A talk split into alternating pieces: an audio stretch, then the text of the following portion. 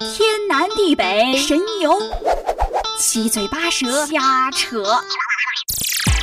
每天少不了八卦，别觉得周围越来越胡闹，其实生活很累，闹闹也挺好。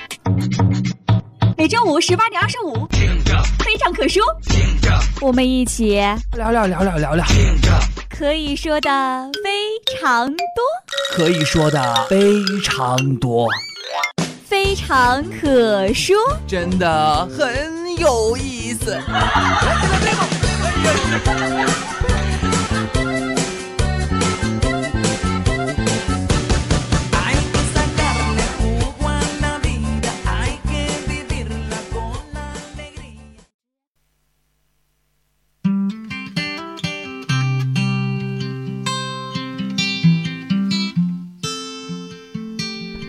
Hello，大家好，欢迎收听本期的非常可说，我是你们的老朋友康林，我是大家的新朋友玉鑫，欢迎玉鑫。Hello，哎，玉鑫啊，我想问你一个问题，你平时是喜欢喝茶多一些，还是喝咖啡多一些呀？嗯，就我个人而言的话，我会比较喜欢喝茶多一点，但是这半年来我对咖啡也有了解哦。哦，是这样吗？那你为什么喜欢喝茶呢？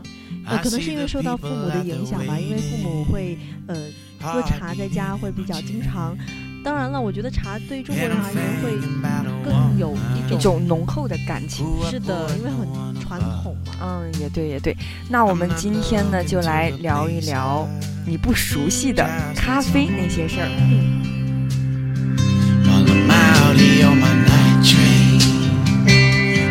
哎，玉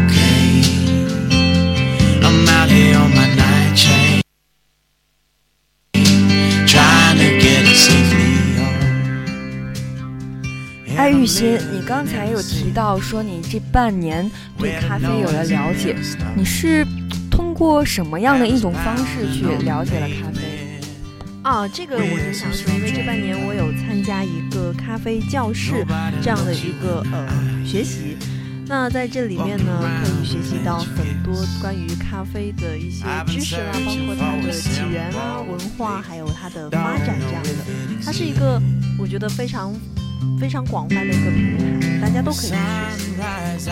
哦，原来是这样啊。那嗯，那你可不可以跟大家聊一下这个咖啡的起源，给我们说一下？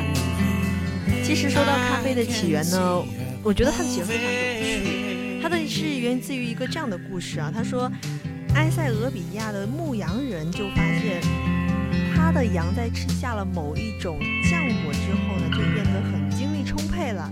于是他就很好奇，就自己也去尝一个，然后就发现这种效果可以使自己变得精神振奋，充满活力。这大概就是咖啡历史上就是传统的咖啡豆的发现。这个听起来，嗯，我感觉作为一个特别业余的人，我觉得听起来有一种猫屎咖啡的那种感觉。可能是因为它动物吃下来之后是这样子。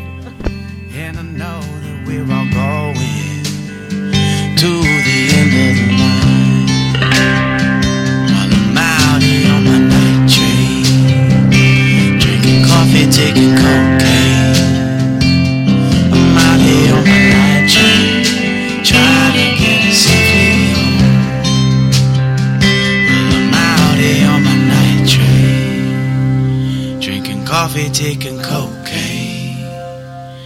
I'm out here on my night train, trying to get it safely home. 但其实啊，咖啡除了这个牧羊人的发现呢，它的传播也是受到了这个修道士和宗教的影响。就是一个修道士遇到了这一个牧羊人，他就发现他在活活蹦乱跳，然后手舞足蹈，跟着他的羊群一起。于是呢，他也感到很好奇，同样的做了和牧羊人一样的事情，就摘下这些浆果，然后他把这些浆果磨成了粉，加入到沸水当中。这可能就是我们咖啡历史上传说中的第一杯咖啡。那品尝这种调制品之后啊，发现它释放了能量。然后他就跑回他的寺庙里分享他的发现了，修道士非常欢呼这一种啊，说这种发现是上帝的礼物，从此他们就可以在长时间的祈祷过程中保持清醒，因此人们也就开始发现，这个咖啡它有一种使人兴奋、清醒的这样的一种效果。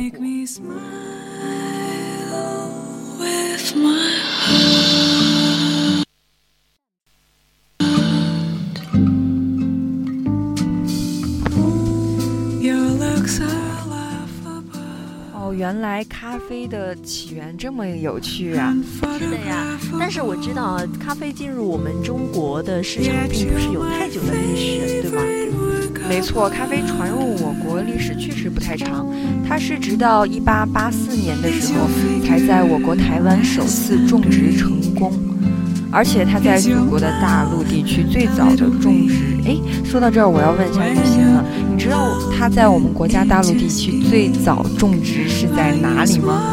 嗯，这个可以思考一下。说一个小知识，咖啡豆的种植需要有一个海拔，那我想海拔不能太高，就不能太低，大概会在云贵高原、云南这样的一块地方。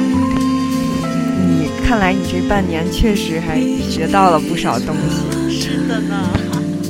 它确实是在我国的云南最早种植的。其实二十世纪初期的时候呢，是由这个法国的传教士，他将第一批的咖啡带到了云南的冰川县。从此啊，我大陆地区才开始了咖啡的种植。说到这个，我就想起来，我前段时间国庆的时候不是去云南旅游了吗？是啊，那你有什么发现吗？就是我看到云南那个，包括大理古城啊、丽江古城，它都有很多卖那个特产的嘛，然后都有那个小云南小粒咖啡。云南小粒咖啡啊，我有听说过，那边是他们的一个特产，但是并不是说呃像它的鲜花饼那么出名。介绍一下。嗯，对，其实我也没有很了解，我我我自己也买了一罐，但是我觉得它那个味道就是跟。一般喝的咖啡不太一样，那有什么不太一样？比如说，我觉得它就是没有那么香浓，而且感觉口感也没有那么好，好像没有那么酸。其实，呃，咖啡在种植的时候，地方啊、土壤啊、气候各方面的条件都造就了这个咖啡的风味会怎么样。像如果你会觉得咖啡酸一点的话，会在呃非洲地区啊，他们的咖啡产都会比较有。明显的酸性，但我觉得云南这样的地方，它的咖啡的酸性和纯度相对来说就会那么明显，你觉得呢？我我觉得你说的应该很有道理吧，毕竟你学习了这么久的这个咖啡文化。其实我对这个咖啡。怎么说啊？我我之前就是也有查过一些资料嘛。他说我们国家其实很多地方都很适合种植这个咖啡，很适合。但是咖啡在我们国家并没有说得到像和茶一样这么广泛的传播。我个人是这么觉得的。对啊，毕竟中国人喝茶已经有几千年的历史了，作为世界上茶的原产地。我国的人民群众在消费的习惯啊和观念上，对咖啡这种外来的饮料或多或少的都存在着一种一种忽视或者是轻视吧。哎，这个我能够去理解。就像东西文化吧，像东方我们国家会比较喜欢喝茶饮品，而在西方的话，他们会比较喜欢喝咖啡。因为大家的喜好不一样，所以会造成大家对接受外来的事物有一种态度上的一个迟缓。嗯，没错，其实也就跟南北差异一个意思吧。所以就是因为这样的一种文化差异，我国的咖啡发展特别的缓慢。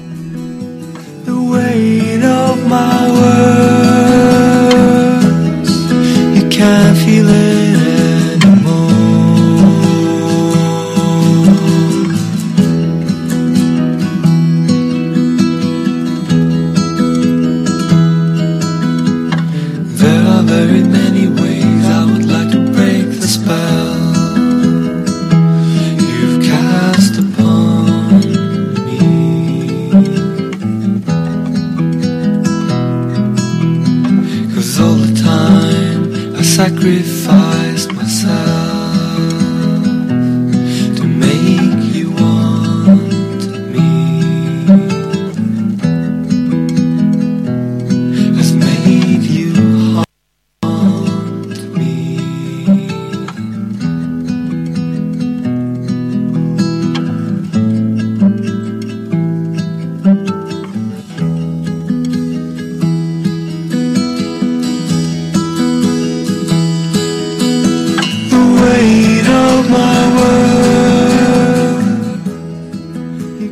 刚才我们呢也已经跟大家分享了很多关于咖啡的一些知识那我们听一首歌然后再跟大家来分享一下在品尝咖啡的时候要注意哪些？You can't feel it.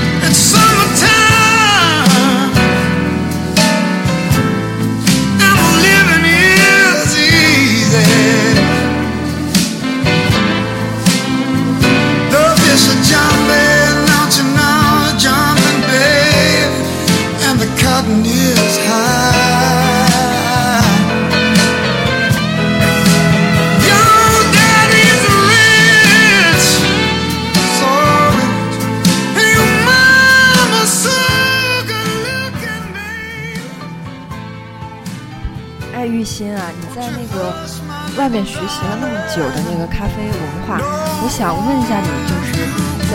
像我这种特别业余、对咖啡毫无了解的人，在品尝咖啡的时候，应该去注意哪些？嗯，那我们在品尝咖啡的时候呢，我们有品尝咖啡的四步骤。四步骤的这四步骤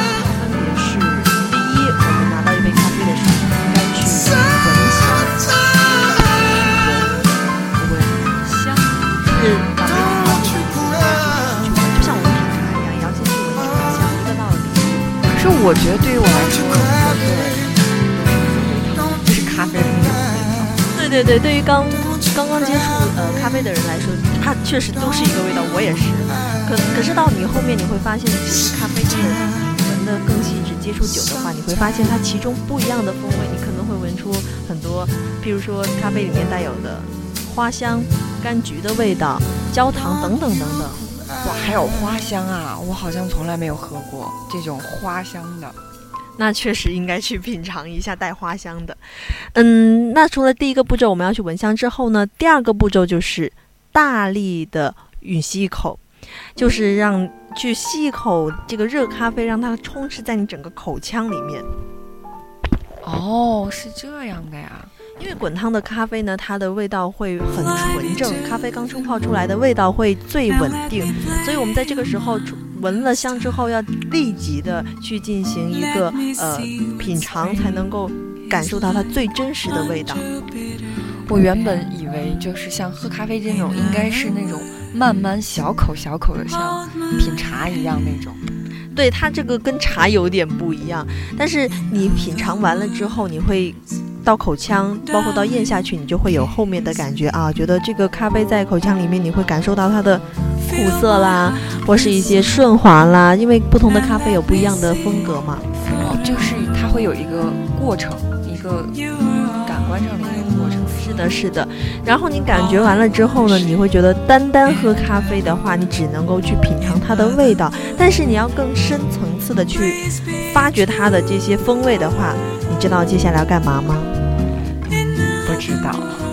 接下来当然是去搭配能够去和它相符的食品啦。譬如说，我们平常会搭配糕点或是一些坚果，呃，更多的我们日常接触多的是水果，这方面都可以进行搭配。水果。像比如说酸性的咖咖啡的话呢，我们会呃经常会搭配一些可能稍微甜一点的食品啊，水果上面会建议大家搭配哈密瓜呀，或是西瓜呀等等的。但是我们最常吃到的水果呢，可能会是呃苹果呀这种比较稳定的这种水果。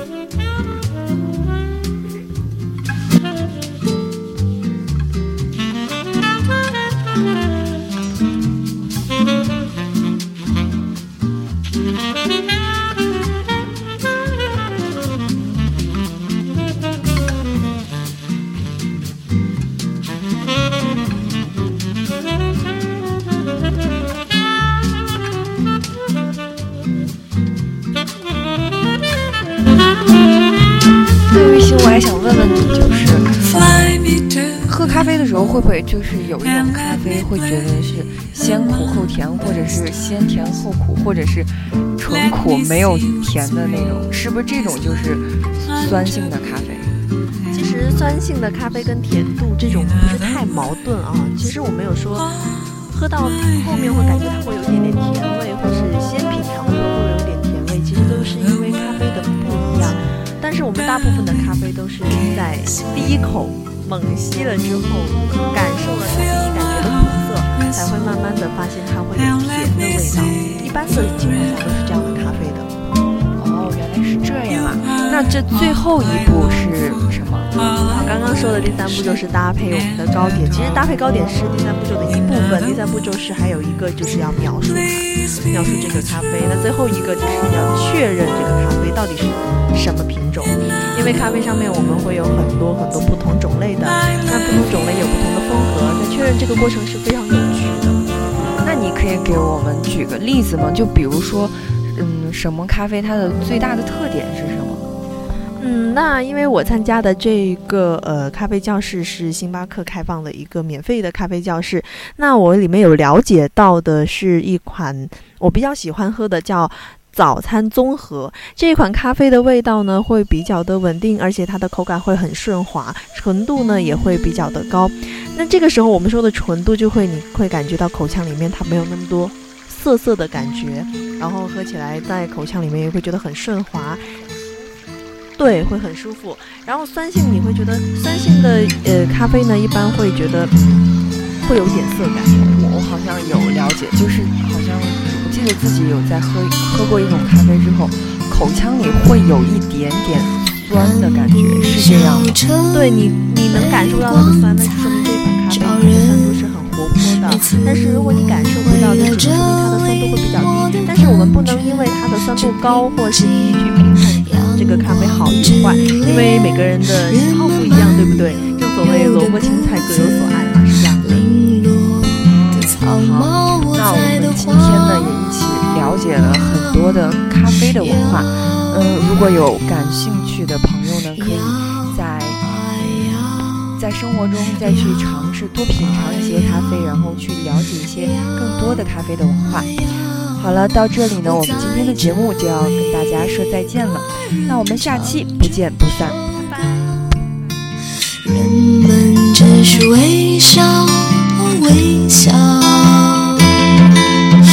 在这里。